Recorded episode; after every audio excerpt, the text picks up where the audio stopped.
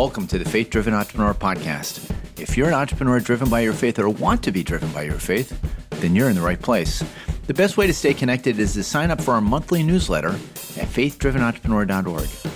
This podcast doesn't exist without you, our community. One of the things that the community has asked us for is helping connecting them with like minded faith driven investors.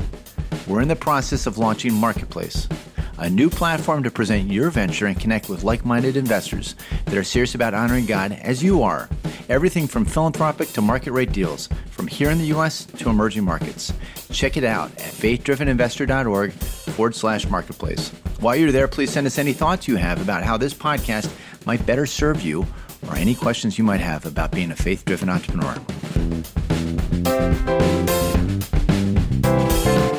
I'm Dave Blanchard from Praxis, and it's great to be with you today.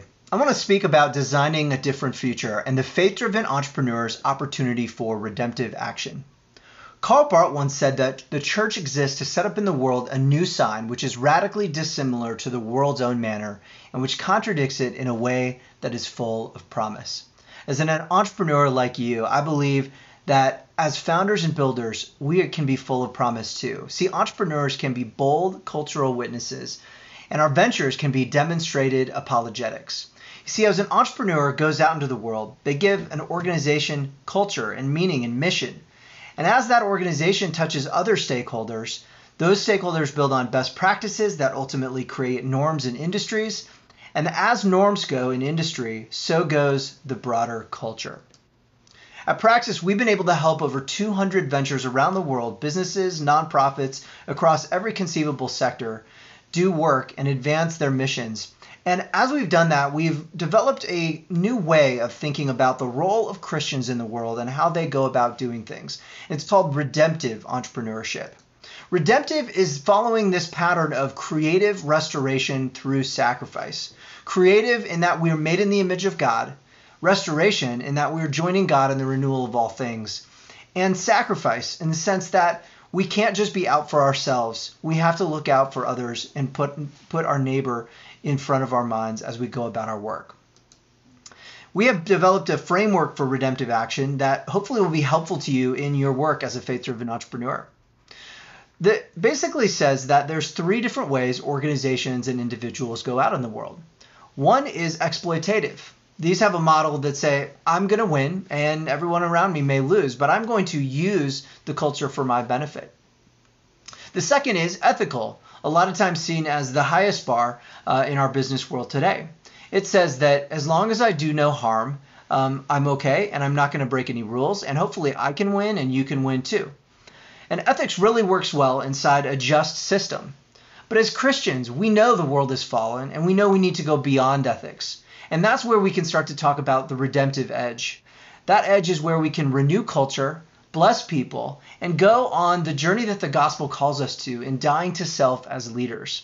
As we die to self, we can then sacrifice so that others around us can win. And when others around us win, we actually all win together because we experience the joy of human flourishing and flourishing just systems every organization has kind of three different ways uh, they go out into the world. There's a strategic vision and an operating model, and then uh, the intent of the leadership themselves. So let's dig in on each one of those real quickly if we can. First, let's talk about a redemptive strategic vision. As you're building out the direction for your organization and really what it puts out into the world, you need to think about it. Are you leveraging that around you? Are you just advancing, making something more efficient or more productive? Or are you really renewing it?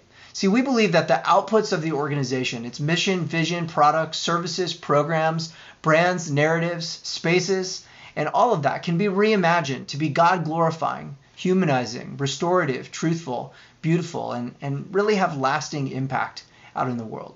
But this is, of course, not what we typically see in the pinnacles of entrepreneurship. In fact, of course, one easy example to pick on is Tinder, uh, something I'm sure none of you have ever used, but you might be familiar with. Listen to what Tinder co founder Sean Rad said. He said, Look at what's happening in society. We're living in a technical age, it's creating transparency and equality and connecting us. But Tinder's not redefining romance, progress is.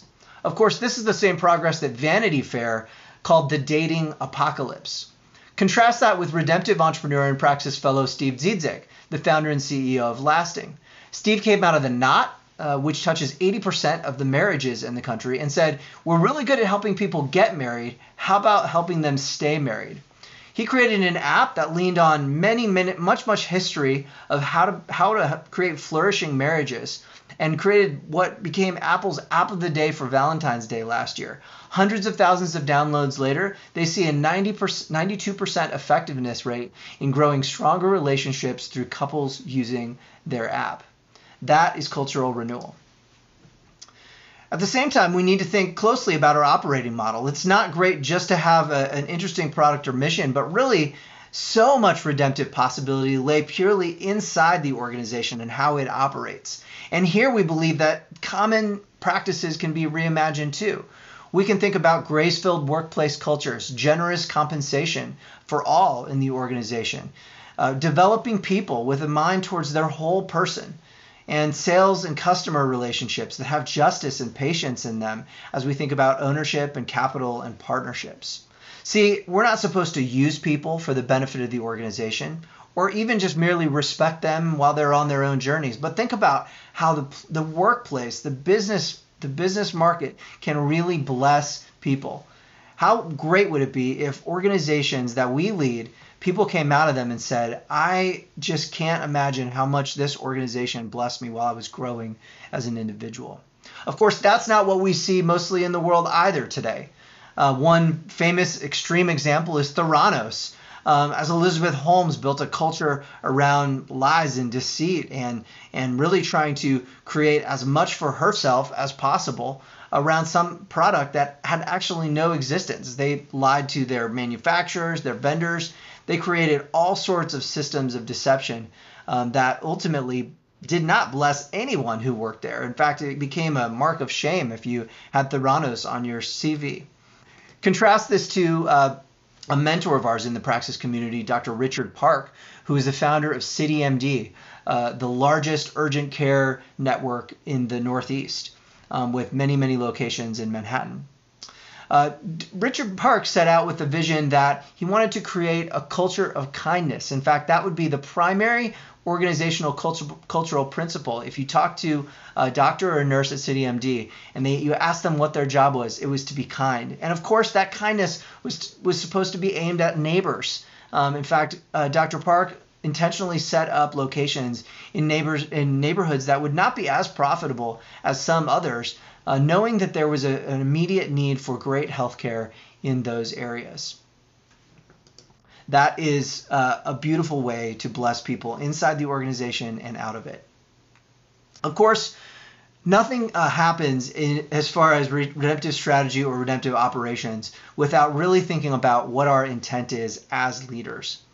If at the end of the day we're living for ourselves, or even on sort of project self where we want to improve who we are as a person, we haven't quite gotten where the gospel is asking us to really die to ourselves.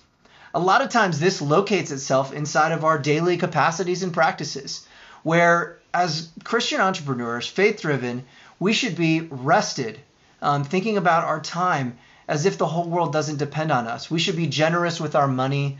We should be transformed by the renewal of our minds.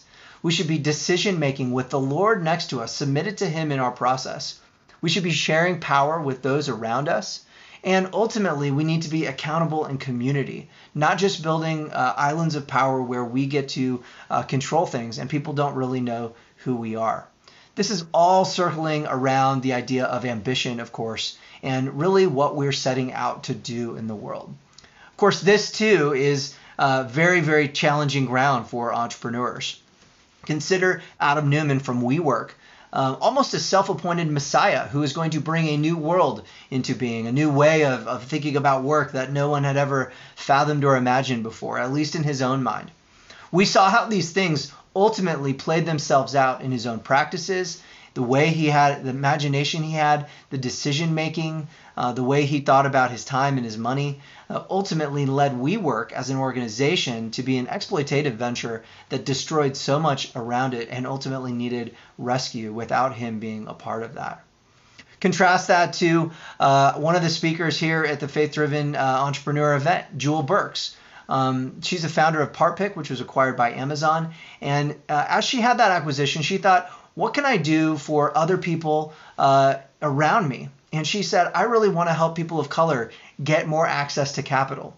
And instead of just going out and creating uh, her next great win or her next great venture, she went out and said, I'm going to create the CoLab Fund and think about how I can use the, the things that have been given to me, the great experiences that she's had, and the breakthrough opportunities, and, and share them with her brothers and sisters uh, around the world. And uh, that's just a, another beautiful story of of Jewel not saying I'm going to live for myself or even improve myself, but really die to myself on this journey of redemptive leadership. So at the end of the day, redemptive work is hard work. Let's to- be honest. This is not a, a simpler journey. Uh, it, it would be nice if we could say, well, if we do all the right things, then things will go better for us, easier for us, we'll make more money. Um, but we can't always promise that. Uh, as we try to renew culture, there are systems that are pushing against us. As we try to bless people in the organization, uh, there's only so much to go around, and we're going to have to make difficult decisions. But ultimately, uh, I want to encourage you to take on this challenge. Show the world that a faith driven entrepreneur is a redemptive entrepreneur, someone who has a different vision, uh, a new sign that you can put up in the world. And there is opportunity there. One of my favorite psychologists, Mihaly Csikszentmihalyi, says this that the unifying similarity among geniuses and innovators is not cognitive or affective, but motivational. What is common among them is the unwillingness or inability to strive for goals that everyone else accepts. I hope that as you walk away from this talk and this event, you'll be encouraged not to strive for the goals that everyone else accepts in entrepreneurship another big company, even a unicorn, or your own great autonomy and independence, but instead that you would be a signpost for the kingdom out in a world that desperately needs a demonstration of faith. Thanks so much. Thanks so much for joining us on today's show. We hope you enjoyed it. We are very grateful for the opportunity to serve you, the larger faith driven entrepreneur community, and we want to stay connected. The best way for you to do that is to sign up for our monthly newsletter at faithdrivenentrepreneur.org. And while you're there, we want to hear from you. We derive great joy from interacting with many of you. And it's been very rewarding to see people come to the site and listen to the podcast now from more than over 100 countries. But it's even more important to us that you feel like this is your show and that you'll help make it something that best equips you on your entrepreneurial journey, one that you're proud of and one that you're going to share with others. Hey, this podcast wouldn't be possible without the help from many of our friends executive producer Justin Foreman and program director Johnny Wills. Music is by Carl Kegwell. You can see and hear more of his work at summerdregs.com. Audio and editing by Richard Barley of Cornerstone Church in San Francisco.